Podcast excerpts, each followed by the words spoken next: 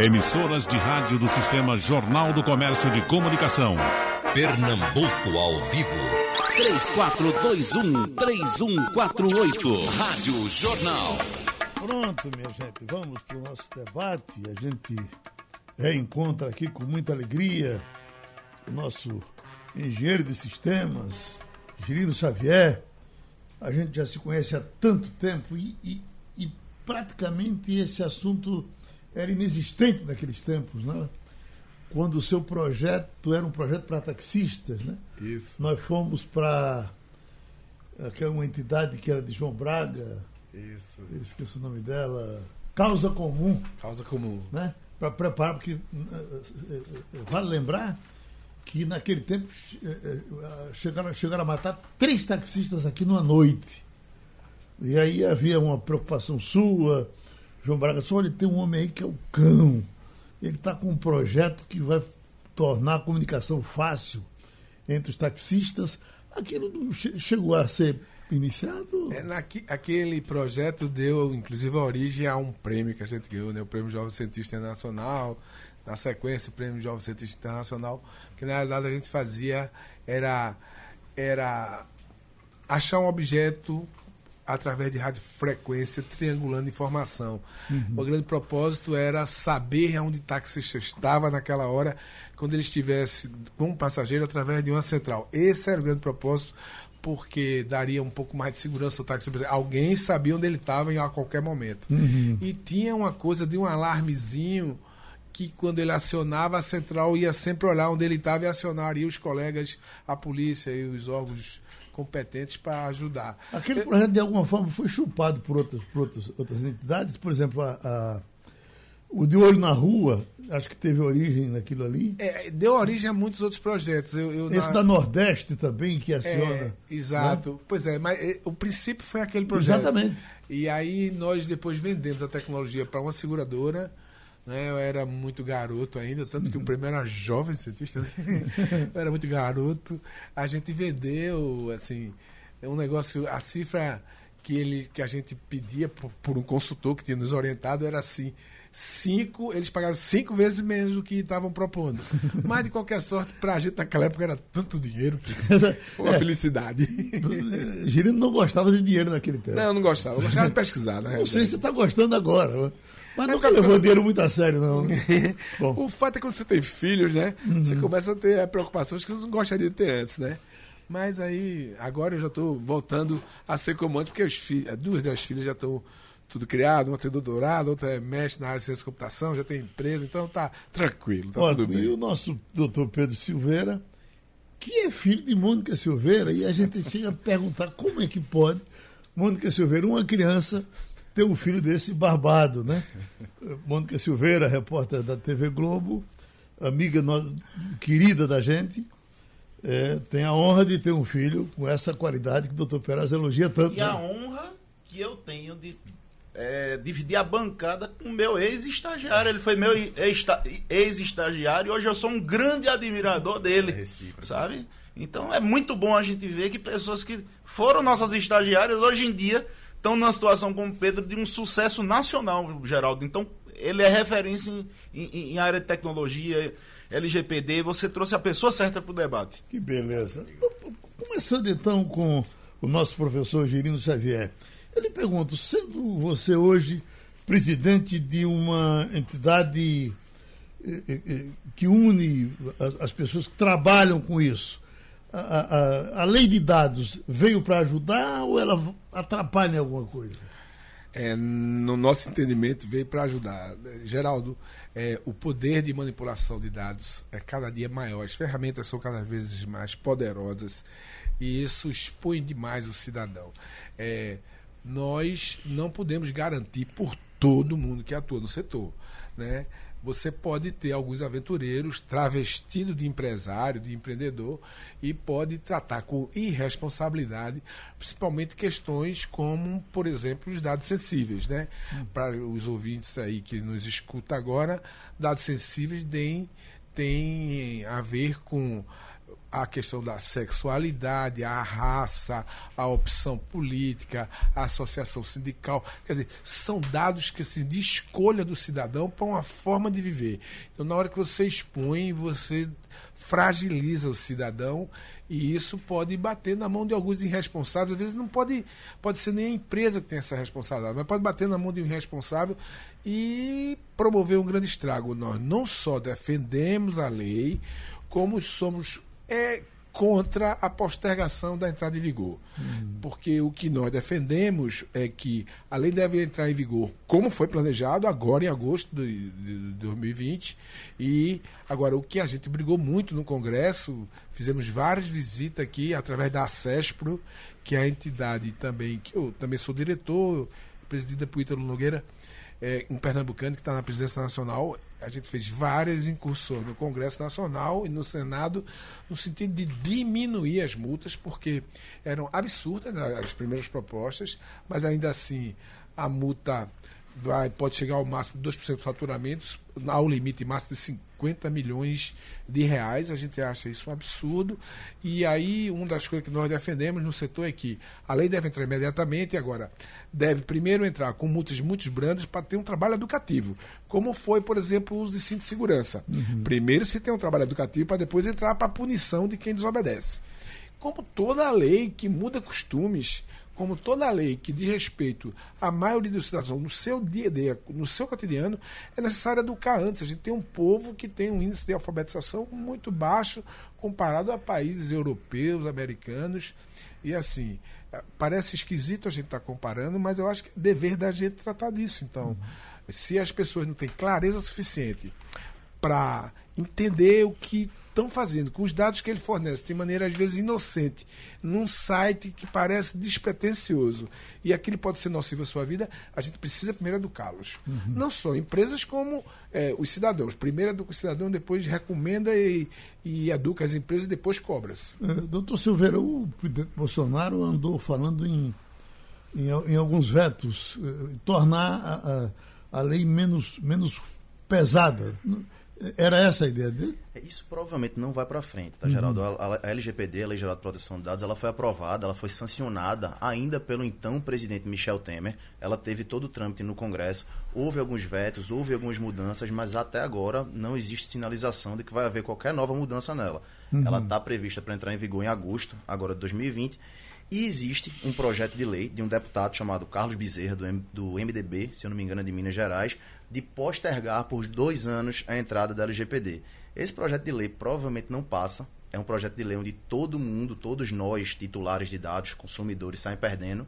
Uhum. E certamente não vai passar. A OAB aqui de Pernambuco, inclusive, já se posicionou. Uma nota assinada pelo presidente Bruno Batista, pela presidente da Comissão de Tecnologia da Informação, Paloma Saldanha, por Ticiano Gadelha, presidente da Comissão de Startups, uma nota se posicionando contra esse adiamento e provavelmente não vai passar. Então, se a coisa seguir da forma que se espera, agosto de 2020, a LGPD está em vigor, valendo para todo mundo. É, é, o senhor faz restrições à, à, à, fala de Bolsonaro em cima da, da lei, doutor? doutor fazemos, fazemos. Ó, a gente precisa, assim, a lei foi pensada por muita gente e veja, se a gente pensar bem, né, a lei não, não é algo que saiu do mágico. Isso tem toda uma questão pública já envolvida nesse negócio, como por exemplo, a lei do consumidor, que é de 1990, que é a lei 8.078, que trata um pouco de proteção de dados.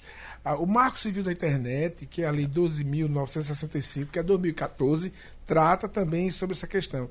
E o cadastro positivo, que é de 2011. Então, há aspectos nessas leis que eu acabei de citar que corroboram para uma, uma tese mais sintética ou mais abrangente, como queira ver, que trata do, da questão. Essa questão é específica, até porque na Europa, em maio de 2018, entrou em vigor a GDPR, que a gente tem um modelo parecido com o modelo europeu um pouco mais ameno, talvez, na minha, na minha opinião. Agora, o que pesou muito para o setor nesse aspecto legal, assim, são as multas. Parece-me que a questão não é proteger, parece-me que a questão não é educar, parece-me que a questão é faturar. E isso é uhum. é nocivo para a competitividade das empresas. A gente precisa diminuir essas multas. É, Geraldo estava falando, viu, Girino, agora há pouco, sobre o Bolsonaro, né? Essa uhum. semana a gente viu que Trump anunciou que o Brasil vai ter prioridade aí na entrada da OCDE. na OCDE, na frente da Argentina. Esse é um sonho de Bolsonaro, é o sonho do governo dele, todo mundo sabe disso, é uma informação pública. Para isso acontecer, a gente tem que ter a LGPD em vigor. Certo. A gente não consegue entrar num clube de elite feito esse sem ter uma legislação de proteção de dados adequada. Então a gente só entra na OCDE, isso vai ser uma condição, se a LGPD estiver em pleno funcionamento aqui no Brasil. É, é, é, Pedro, eu vou aproveitar a tua fala aí para dizer o seguinte: é, quando a gente fala em empresas de classes mundiais, nós estamos criando empresas de classe mundial.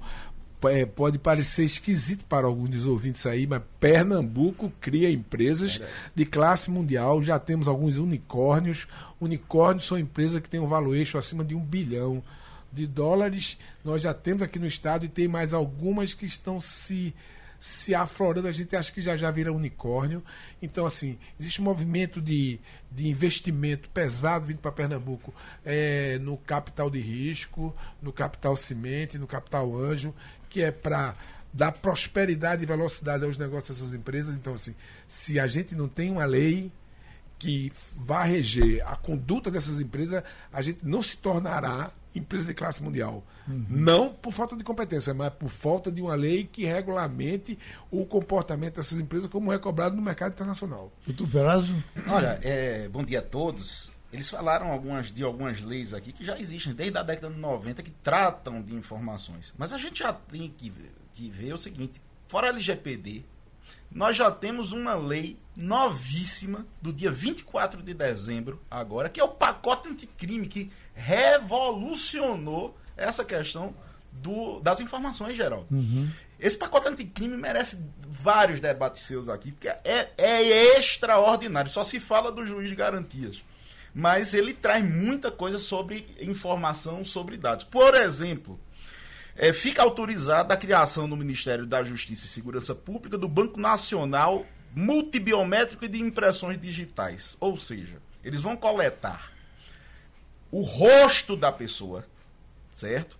A íris da pessoa, a voz da pessoa e as impressões digitais das pessoas. Na lei anticrime, está dizendo que eles já podem pegar os dados do Detran, eles já podem pegar os dados do, do TSE, eles podem pegar das delegacias, eles já podem aproveitar os dados existentes para fazer um cadastro único. Isso aí vai do Uber até o terrorista Osama Bin Laden. Por quê? O Uber tem uma câmera. O sujeito entra para assaltar o Uber. O Uber gravou aquelas imagens através deste Banco Nacional multibiométrico. Vai ser possível você analisar quem é aquele cara sem que precise. Como é que a gente faz hoje? Bota a imagem na televisão para alguém conhecer e esse cara ó, é fulano de tal que mora na favela tal, por uhum. exemplo.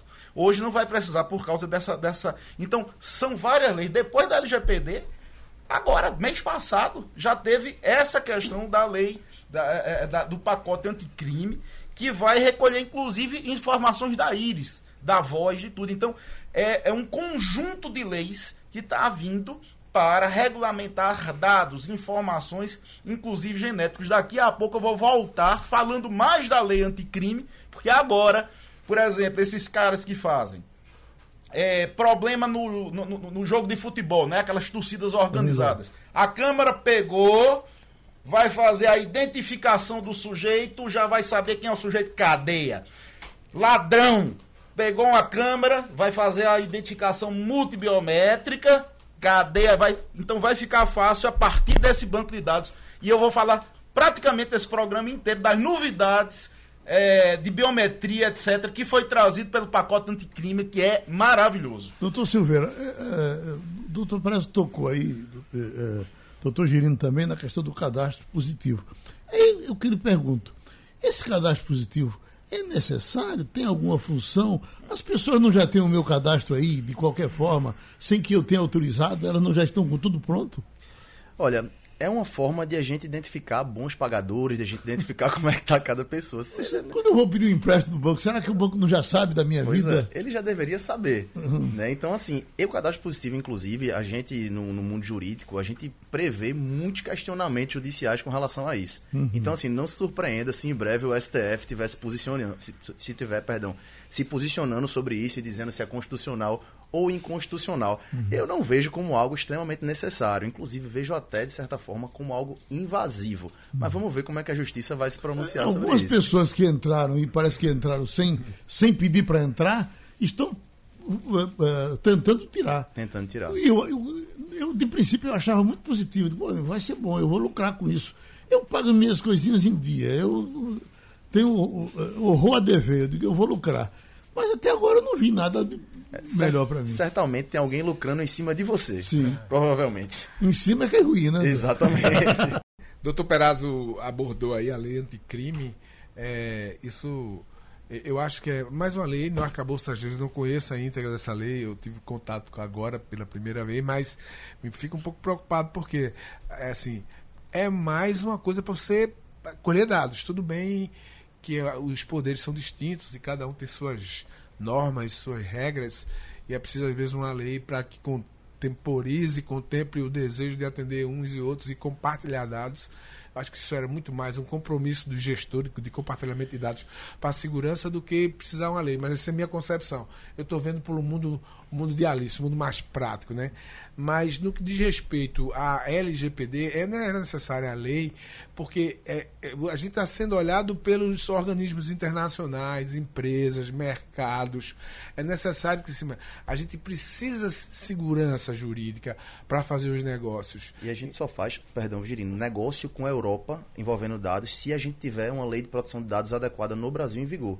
A gente, não, a gente é impossibilitado de fazer negócio com a Europa relacionado a dados se não tiver LGPD vigorando. É, Inclusive com, com, proteção agora ao terrorismo, porque essa, o pacote anticrime vai possibilitar, sim, a, a, integração dos bancos de dados nacionais com os bancos de dados internacionais para fins de saber quem é terrorista, quem é o terrorista que está vindo para o Brasil. Sabe, Gerino? Para você ter ideia, o TSE tem a maior base de dados de impressão digital do país. Todo mundo já fez o cadastramento. Ou seja, o cara vai, rouba um carro, deixa uma impressão digital, vai ser possível sim agora. Não era possível. O TSE, as informações do TSE não podiam ser compartilhadas, agora podem. Agora você vai poder fazer uso da impressão digital que você tirou lá no cadastramento do seu título de eleitor para verificar quem foi o sujeito que roubou o carro. Então isso é de uma, uma para terrorismo, para bandidagem, isso é, é uma proteção e vai facilitar sim o ingresso do Brasil na OCDE. São mecanismos que atuam contra a, o terrorismo, a corrupção nesse sentido. Perazzo, o único cuidado, assim, eu acho que cuidado está nos limites da política, nos limites de quem executa e que faz acontecer as coisas que estão previstas na lei, né? os gestores públicos principalmente, é, que alguns se comportam como se fossem donos do que é público, do que é coletivo. Não? Ele tira proveito individual em detrimento do coletivo. Eu acho que isso é um pouco preocupante, mas é, eu acho que tem uma coisa mais importante, na medida que você pega dados de qualquer que seja a fonte, você precisa de uma lei que faça o regimento com regras duras para que a gente não possa ou não deixe ninguém é, fazer injustiças. Porque isso é perigoso. Assim, o julgamento de que o fulaninho de tal é bandido e eu posso ter as informações, as informações dele aqui de uma maneira, digamos assim, acessível, isso é tão perigoso e danoso para a sociedade quanto não ter. Uhum. É necessário que a gente tenha um disciplinamento nessa questão, sob pena de a gente ser injusto com as pessoas. Me tire uma dúvida, por gentileza. Se eu sou uma pessoa de bem e, e, e entrego as minhas digitais no correio, em qualquer lugar, no, no, TS, no TSE, eu entrego ela de forma correta e positiva. Alguém que não é do bem não pode falsear a, a, a, essas essas informações, encontrar um jeito de melar o dedo, de, de mijar no dedo e botar lá e tal, e, e, não dar o resultado que a gente queria? Olha, poder pode, e assim, é, é, eu acho que o doutor Pedro aí vai ter uma abordagem sobre isso. Pode, mas o cidadão, nesta lei, tem o direito de pedir revisão dos dados, pedir, inclusive, exclusão de dados. É, tem um fato interessante. A minha, a minha filha mora na Europa e aí tem, tem todo lugar do mundo né, tem esse negócio do call center que liga, olha, o senhor quer a linha de não sei o que lá, lá, lá, lá tem não sei o que para vender. Aí, assim, como lá já existe a GDPR, assim, a melhor resposta é o seguinte, olhe, por gentileza, antes que eu lhe responda qualquer coisa, é, você conseguir meu telefone, meus dados aonde? Uhum. Não está no script de nenhum call center dar essa resposta. O que eles fazem? Desliga imediatamente, porque isso pode gerar multas severas para a empresa. Uhum. Então, a gente precisa disso. Então, errar uma manipulação de dados, a gente está falando de dados que você declarou. Tem coisa mais grave. Sim. A gente, com reconhecimento de padrões inteligência artificial, a gente pode produzir novas informações que diz respeito a, de coisas do seu comportamento, que talvez você nem saiba de maneira consciente. Aí esses, esses higiene vão saber mais do que você sobre você. A, a Folha de São Paulo, semana passada, trouxe uma informação de que quando eu entro no meu carro e boto o celular ali perto do, do, do motor, tem um, um, uma, uma, uma sombra ali que joga aquela informação para as montadoras. A, a, pego do meu celular, da minha vida todinha, a montadora já estão sabendo. É assim, doutor? Hoje em dia é assim. Para contextualizar, Geraldo, essa questão de dado, produção de dado, muita gente me pergunta, me vê falando sobre esse assunto e me diz, tá, mas o que é isso? Como é que funciona isso? Como é o compartilhamento dessas informações? Para chifrar tá o um inferno, né? pois é. o que, é que acontece? Esse, essa questão de dado, de compartilhamento, surgiu alguns anos atrás, ou pelo menos ganhou uma proporção maior com o crescimento do Facebook, a rede social. A gente ia lá, Peraz, eu sei que é um entusiasta e usa com frequência, eu sigo ele lá, dá um like, num, um, um curtir numa postagem e empresas começaram a ver que tinham informações, que tinham valores ali, que tinham dados. Uhum. Então, empresas começaram a ver que ela fazendo um cruzamento automático de dados, ela pega três curtidas que Perazzo deu em determinadas páginas. Ela descobre a orientação sexual, o interesse político, a, a cor, a raça, se ele é casado, se ele não é. Então descobre uma série de informações e isso tem valor político e uhum. tem valor comercial, pode ser vendido para empresas. Isso aí, o cenário mudou em 2016, na eleição de Donald Trump. Eles começaram a usar esse tipo de cruzamento de informações para mandar propagandas direcionadas para determinadas pessoas. Eles identificavam que eram eleitores indecisos e mandavam propagandas direcionadas para ele. Tanto na campanha de Trump, quanto lá na Inglaterra, naquele referendo de se uhum. o Reino Unido ia sair ou ia ficar na União Europeia, o chamado Brexit, foi muito usado. Então o mundo acordou para dados. Dados estão sendo utilizados para fins que não são muito ortodoxos, vamos dizer assim, Pedro, e se criou a legislação europeia. Deixa eu te ilustrar esse negócio. Tem um psicólogo americano que fez uma pesquisa para observar comportamento e colocou no Facebook. O Facebook, quando viu o volume muito alto, eles têm robô olhando isso, então ele chegou, travou as informações, mandou um e-mail para o psicólogo dizendo que ele não podia mais usar tal, só que ele tinha pegado o endereço de todo mundo. Então ele começou a mapear os likes. Então, o resultado, assim, que publica-se nesse artigo, o resultado é o seguinte: com 5 likes, eu conheço você igual aos seus amigos. Com 10, eu conheço você igual aos seus parentes. Com 15, eu conheço você igual a você mesmo. Com 25, eu digo a cor dos seus olhos. Então, isso é muito grave, é, requer muito cuidado. Reconhecimento de padrões é uma ciência, é, é matemática, é. é. absolutamente possível. Nós, numa das startups da qual eu sou investidor, a gente trabalha com inteligência artificial reconhecimento de padrões na educação. Para vocês terem ideia, com três provas, testes, simulados, chame como quiser, que a gente faz com o menino, a gente é capaz de dizer qual é a nota dele no Enem. Observe, a gente não vive publicando isso nem falando porque não é razoável, porque a gente faz predição. A gente não faz adivinhação, faz predição. Mas é possível você fazer predição sobre qualquer assunto, em qualquer aspecto. Para tanto, basta a única exigência é que tenha volume de dados. dados né? é, e, Quanto só, mais dados, mais inteligente será a resposta. Aí, Genino, foi justamente com, por conta de que o mundo se deu conta disso que se fez uma lei na Europa e o Brasil basicamente copiou, que é a LGPD que entra em vigor agora e vai trazer uma série de direitos para todo mundo, que vem justamente nessa questão que você me perguntou. Mas eu posso colocar meu celular no carro e ele passar as informações para as montadoras. Sim. Isso, em tese, com a LGPD em vigor, não vai poder porque a LGPD vai trazer para a gente um direito, que é o direito de anuir. Nosso dado, ele só vai poder ser compartilhado com qualquer pessoa se houver a nossa anuência. Então, uma empresa, feita uma empresa de carro, não pode compartilhar uma informação com terceiros sem a nossa aprovação expressa. Já tem aqui Nelson de Casal, mas doutor Perazzo, o TSE poderá ser usado na lei de proteção de dados? Sim, vai, vai ser usado, vai ser uma, uma das bases de dados que era proibido, mas agora é permitido, para poder fazer esse banco nacional de identificação. Isso eu acho o máximo. Segurança pública tem que ser isso mesmo. A gente tem que identificar através de qualquer meio. Inclusive, a lei também anticrime, ela vai obrigar, sob pena do cara não conseguir progressão de regime, a fazer não só a biometria, que seria o tamanho do rosto, as bochechas, o tamanho do queixo, a altura, mas também o exame genético, tá certo? Vai ser colhido material genético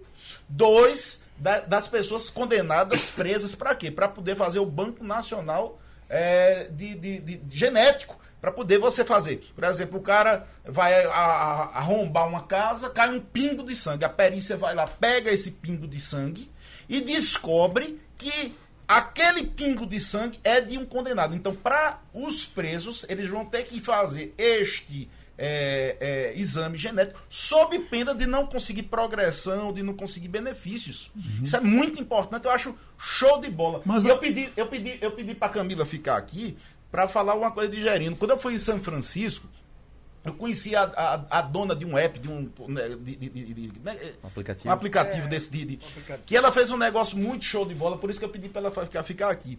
É o seguinte, ela gosta de um de, da, da, vermelho sangue da Risqué, sabe?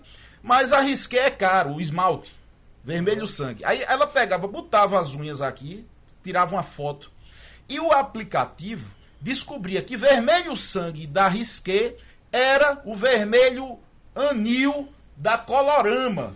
E aí o Risqué era caro, o Colorama era barato. Então você conseguia descobrir qual era a cor, tá certo? De, de é, a mesma cor em vários. Só que aí ela começou a, a vender esse tipo de informação para moda, não ficou apenas nas unhas. Então, daqui a pouco, Camila ia mostrar que é, estava triste ou alegre por causa da cor da unha, mostra alguma coisa, a tendência que ela usa, se ela faz parte de alguma, de alguma é, organização, se ela pinta unha de preto, tem alguma. Então, quem é que fornece os dados? Somos nós através do nosso aplicativo. A gente vai correr na praia, liga um aplicativo, o cara já sabe quantas batidas o coração tem. A menina regula o, o, o ciclo menstrual através do, do, do programinha, do aplicativo o aplicativo já sabe se, se ela está grávida antes mesmo dela. Ou seja, nós somos o culpado. Aí a gente vai ter uma conversa confidencial. Ó, oh, vem cá, eu quero te contar um segredo, bicho, que eu não quero contar para ninguém. E a gente tá aqui com o celular do lado.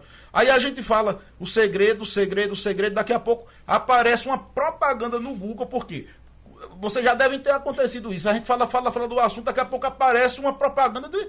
Por quê? Porque eles estão captando através do microfone o que é que a gente está conversando e daqui a pouco começam a jogar é. propaganda sobre aquilo. Ou seja, eu não conto mais um segredo perto de um, de um celular. No, na, na, psicóloga, se você, se você for para psicóloga, tira o celular de perto e peça para ela tirar também, senão todo mundo descobre diz, diz seu segredo. Nos escritórios dos advogados, também, advogados, também, também. as pessoas agora já entram com deixam o celular na portaria. Né? Exatamente. Uhum. Mas assim, Mas a lei um de proteção de dados não é para nos proteger contra é, isso. tudo é, isso que Peraz falou está é. corretíssimo. Agora o cenário vai mudar. Uhum. Ele falou agora sobre a, a menina que usa um aplicativo de menstruação e etc. Teve um caso no supermercado, viu, Geraldo? Uhum. De um, chegou na casa de um pai, um, começou a chegar anúncio de coisa de bebê. E ele tinha uma filha de 18 anos. E todo, toda semana chegava anúncio de coisa de bebê, coisa de bebê. Aí ele foi lá no supermercado e disse: Olha, eu tenho uma filha, vocês estão mandando coisa de bebê para mim, ela só tem 18 anos. O que é que acontece? Essa menina comprava frequentemente anticoncepcional no supermercado e ela parou de comprar. O supermercado entendeu que ela estava grávida e ela de fato estava e descobriu antes do pai da menina e antes dela mesma. Por isso que começou a mandar anúncio de coisa de bebê para casa dela. Pedro, então o que se faz com dado é incrível. Deixa eu te dizer uma coisa, é uma mulher quando fica grávida, quem primeiro. Eu, eu costumo fazer essas perguntas às mulheres. É, quando a mulher fica grávida, quem primeiro sabe é o cartão de crédito. Se ela tiver cartão de crédito, é. quem primeiro sabe é o cartão de crédito. Porque, assim, a transformação hormonal que ela passa tal é muito forte e ela muda o hábito de consumo. E o cartão de crédito saca a, a mudança de hábito de consumo e tem lá um reconhecimento de padrão assim: mulher que mudou o hábito de consumo nesta linha, quantas no mundo mudaram e aconteceu o quê? Ficou grávida. Então ela prediz que ela pode estar grávida. E assim, o nível de acerto é absurdo. Absurdamente alto. Nessa coisa de predição é, é, é, é, muito forte, né? Você usando esses engenhos de inteligência artificial, reconhecimento de padrões, tudo, absolutamente tudo é possível. A gente falava aqui do carro da GM. Veja, a gente contribui de alguma maneira que é avanço da sociedade. É, é, essas informações que a GM tem colhido ou colheu até onde era possível colher, vai propiciar você ter veículos sem motorista daqui a pouco e aí não só não vai ter motorista, como vai conhecer teus hábitos e vai facilitar a tua vida. Eu, eu, tem um lado bom tem um lado Eu estava lendo hoje aqui, eu estou até com essa matéria reservada aqui, para dar uma olhada maior, que eles estão testando um avião sem piloto. Sim, claro.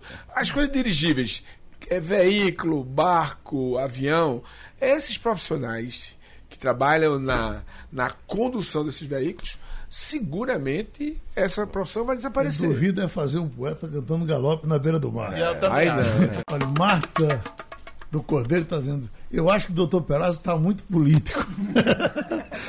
O que foi que teve de político aqui até agora? Mas diga aí, doutor Perazzo. Nada foi que eu falei de política aqui.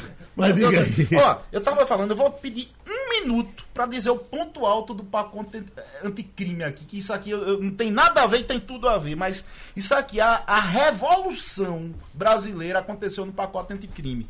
Foi o seguinte, roubo agora é crime hediondo se tiver essas três características. Por exemplo, o cara vai te roubar e te prende na cozinha ou prende no quarto. É crime hediondo. Ele foi lá com uma faca, com um pedaço de pau, com qualquer coisa. Te prendeu no quarto ou te prendeu na cozinha, é crime hediondo. Não sai mais com um sexto. Ele agora vai, se ele for primário, ele só sai com 40%. Dois, circunstanciado pela arma de fogo, ou seja, roubou com revólver agora é crime hediondo. 40% fechado ou, eh, se ele for reincidente, 60%. Ou qualificado pela lesão corporal grave ou morte. Ou seja, se ele te enfiar uma faca e você ficar um mês sem poder trabalhar, é crime hediondo. E, agora, ve- veja o, o bom disso aí. Se ele te roubar com uma arma raspada, de numera- numeração raspada, o crime é em dobro. Então vamos lá, o cara assalta um celular, assalta uma pessoa, um celular, vai tomar um celular com arma de fogo raspada, pega seis anos. É em dobro 24, é, é 12. Ele tem duas, dois assaltos de celular. Então são 12 mais 12, 24 anos. Ele só vai sair agora quando cumprir 60% da pena. Isso significa, sabe o quê? Mais de 15 anos na grade. Ou seja, a primeira vez que eu dou um recado para ladrão aqui no programa. Você roubar duas vezes agora com assalto à mão armada, você vai passar 15 anos ou mais na cadeia. Isso é a grande revolução do pacote anticrime que ninguém, eu não tenho ouvido falar, só ouço falar do juiz de garantia, juiz de garantia, juiz de garantia. Agora, doutor Perazzo, imagine o pique que poderemos ter nos presídios, sem presídios para botar mais gente. É. Quer dizer, é outra coisa para ter que mexer. Mas vamos em frente. Né? É, é, essas pessoas já iam presas, mas saíam com um sexto. Sim, às vezes né? Quer dizer, Um sexto é 16%. Agora, com dois assaltinhos, vai ter que cumprir, se Deus quiser, 15, 16, 20 anos. É a coisa mais linda do mundo. Assalto, o cara passar esse tempo na cadeia. Doutor Pedro, é, é, agora, o ministro da Ciência e Tecnologia já deu o parecer dele para que a internet 5.0 a gente só venha ter daqui a dois ou quase três anos. Eu lhe pergunto, a gente tem algum prejuízo com isso? Alguém joga na nossa frente? Não, isso é uma questão de infraestrutura. O país vai ter que ter uma infraestrutura adequada para ter a internet 5G. Não sei se talvez Girino é, é, tenha aí um conhecimento maior, mas é uma questão de infraestrutura. Prejuízo a gente não tem. O que a gente tem que ter realmente agora para a gente pelo menos empatar com os países evoluídos, os países chamados de primeiro mundo, é uma lei decente de privacidade e proteção de dados, que é o que a gente já está aprovado e deve entrar em vigor em agosto. Uhum. Isso aí é, é condição fundamental para a gente fazer negócio com a Europa, para a gente fazer negócio com os Estados Unidos. Mas a questão da gente ter 5G ou não, isso não vai diferenciar em muita coisa, não. Então, doutor Girino. É, sob o ponto de vista da lei, provavelmente o doutor Pedro tem suas razões para falar sobre isso, mas do ponto de vista de produção intelectual na área de software e mercado, isso é uhum. um atraso. Uhum. Observe. Se eu tenho. Vamos lá, que eu vou fazer aqui uma ferramenta de software para tornar o carro dirigível sem motorista. É impossível isso ser implementado se eu não tiver uma rede que tenha suporte para esse software rodar. Então, quem vai propor isso, quem vai proporcionar isso é a rede 5G. É telemedicina, qualquer área que você falar, se você não tem infraestrutura, você, por exemplo, não é possível pousar um, aero, um, um avião na sua casa em aldeia, Geraldo, uhum. porque você não mandou fazer ainda um aeroporto. Então, isso é infraestrutura. Então, o desenvolvimento daquela região está prejudicado por falta de infraestrutura. 5G é infraestrutura, mas é urgente. Se a gente sai atrás, os, a gente vive numa competição internacional permanente. E na área de tecnologia, essa competição se dá surgindo em garagens. Então, observe, na hora que eu penso um algoritmo aqui, eu penso um algoritmo complexo que só pode rodar em cima de uma infraestrutura de 5G, se eu não tenho como fazer o MVP, que é, é você fazer o software e colocar para funcionar num ambiente controlado, se eu não tenho como fazer os testes, se eu não tenho como avaliar quais são as consequências, testar a velocidade, testar um monte de aspecto que é visto no software, se eu não tenho essa infraestrutura, simplesmente eu não vou poder fazer, a gente perderá a competitividade. Acho uma infelicidade essa ideia de postergar a adoção, mas o que tem por trás disso aí é uma questão política que está entre os Estados Unidos e a China, quem é que lidera o padrão, quem sai primeiro, a exemplo do que ocorreu com as tomadas que a gente tem dos, ah, dos, dos de, de, né? energia. Pois é, que a gente, na minha opinião, decidimos equivocadamente e a gente começou a ser diferente da maioria do mundo que é desenvolvido e que gera riqueza e renda. Mas, assim, novamente, agora no 5G, assim, isso é uma decisão estratégica para o país.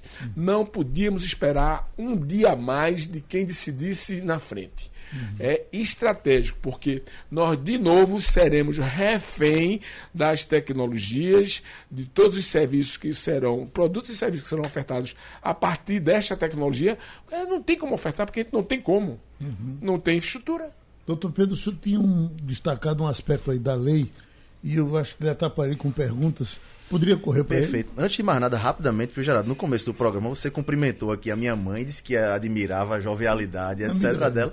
No intervalo, eu vi o meu celular aqui, ela agradeceu, elogiou, mandou um beijo, disse que é sua fã. Um cheiro, gente fina. Fazer esse registro. Então, Geraldo, o que eu tinha é, salientado antes é a questão dos direitos que vão surgir para todo mundo. A gente, pessoas, consumidores, a gente vai ser chamado de titular de dados. E a Lei Geral de Proteção de Dados vai trazer muitos direitos para a gente. Direito à anuência, que é o que eu mencionei aqui. Então, nossos dados só vão poder ser tratados e coletados se a gente concordar expressamente aqueles termos de uso gigante que a gente que eles botam em termos de você concorda, a gente bota concordo sem ler. Aquilo ali não vai mais poder existir. Ele vai ter que estar destacado o que é que eles vão fazer com nossos dados. A gente vai ter direito a acesso, ou seja, se um supermercado, se uma farmácia, se uma empresa tem informações nossas, a gente tem direito a saber que informações são essas. Então, se a gente fosse chegar num, num supermercado, que você sempre coloca seu CPF ali, eles têm um monte de dados seu. A gente vai ter direito de saber o que é, quais são as informações que você tem de mim. O Google monitora nossas, todo canto que a gente vai. Ele está aqui, pegando nossas rotas, pegando tudo. A gente vai ter direito de saber todas essas informações. Direito de eliminação. Se você chegar, Geraldo, se abusar com a farmácia da sua esquina e disser, eu não quero mais que você saiba quais são os remédios que eu compro, não. Você pode chegar e dizer, elimina, exclui tudo você pode dizer pare de coletar. Então, muitos direitos vão surgir para todos nós, titulares de dados, consumidores, a partir de agosto, quando o LGPD um entrar em vigor. Dos direitos de eliminação, por exemplo, é muito interessante, que é o seguinte, foi um caso ganho em São Paulo, Pedro. É, a mulher se meteu numa confusão e chamaram ela de prostituta. Então aí botavam o nome dela. Quando você ia botando o nome dela, já aparecia o nome dela, fulana de tal, prostituta. No Google, né? No Google. E ela colocou uma ação na justiça pedindo a eliminação. Por quê? Ela disse, não, mas isso é um algoritmo, a gente não tem como fazer. É o que as pessoas digitam. Tudo bem, é o que as pessoas digitam. Mas o Google já faz a sugestão de é, colocar o nome dela. Então, o Google já foi condenado porque ele estava associando o nome daquela mulher. E aí, quando você. Muita coisa, você vai ver. Quando você começa a digitar, o Google termina. Já prevê o que você está pensando. E isso vai dar muito o que falar. Muita gente vai ter direito a, a, a, a, usar o direito do esquecimento, a eliminar esses dados do Google para não ter esse tipo de pesquisa sobre si. Eh, doutor Girino, vendo pelo outro lado, eh, eu, por exemplo, viajo e, e numa viagem só eu uso, vamos dizer que 10 hotéis.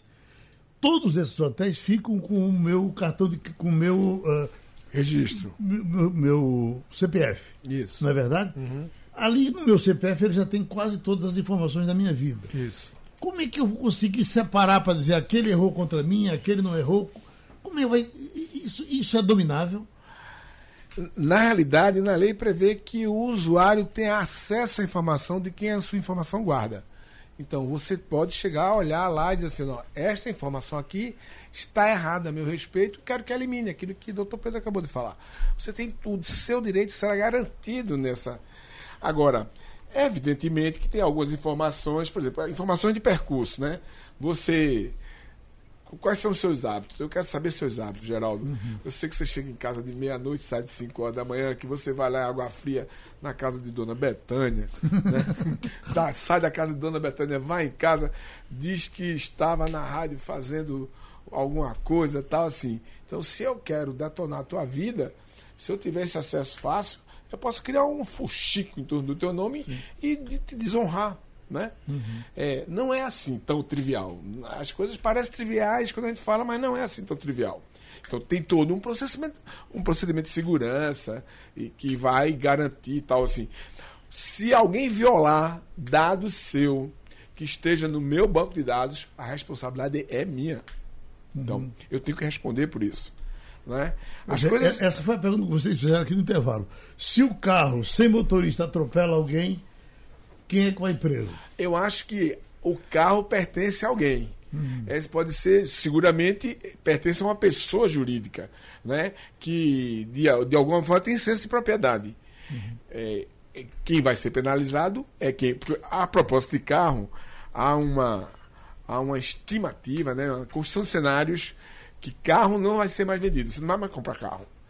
Você vai, isso aí é um serviço. Né? Em Boston já está já está sendo usado, como tem as bicicletas aqui, tá? Uhum. Tu chega, põe teu cartão de crédito, pega o carro no parking, no estacionamento, e vai, usa, vai entregar lá em Água Fria, na casa da Betânia, deixa lá, vai-se embora, e no outro dia já aquele carro já não está mais lá, você pega outro e vai e tal. Então, é, há uma tendência de mercado que carro não vai ser mais um bem de propriedade, consumo de propriedade. Vai ser um serviço. Mas preste atenção, tu estás sendo transportado. Aí um caminhão se atravessa na tua. Vem, vem em tua direção. Se tu ficar lá, o caminhão te mata. Se tu colocar para a direita, tu mata uma grávida que está na calçada do lado direito. Se tu coloca pro lado esquerdo, tu mata uma criança pro lado, que está no lado esquerdo. Você quer que eu seja e aí, e aí, o que é que o software vai escolher? Você é amigo da onça? Matar, não, matar a criança, matar a grávida ou matar a si próprio e bater no caminhão. Então são são Deixa eu responder pelo amor de Deus. o software não tem condições de fazer. É a mente humana que vai ter que fazer essa escolha. Não, aí que tá. Essa resposta, essa pergunta não precisa de resposta, porque essa pergunta não podia existir. O software não vai permitir que essa circunstância que você acabou de abordar ocorra. Olha, depois da guerra, quem mais mata na sociedade, quem mais mutila a sociedade é veículo de transporte terrestre.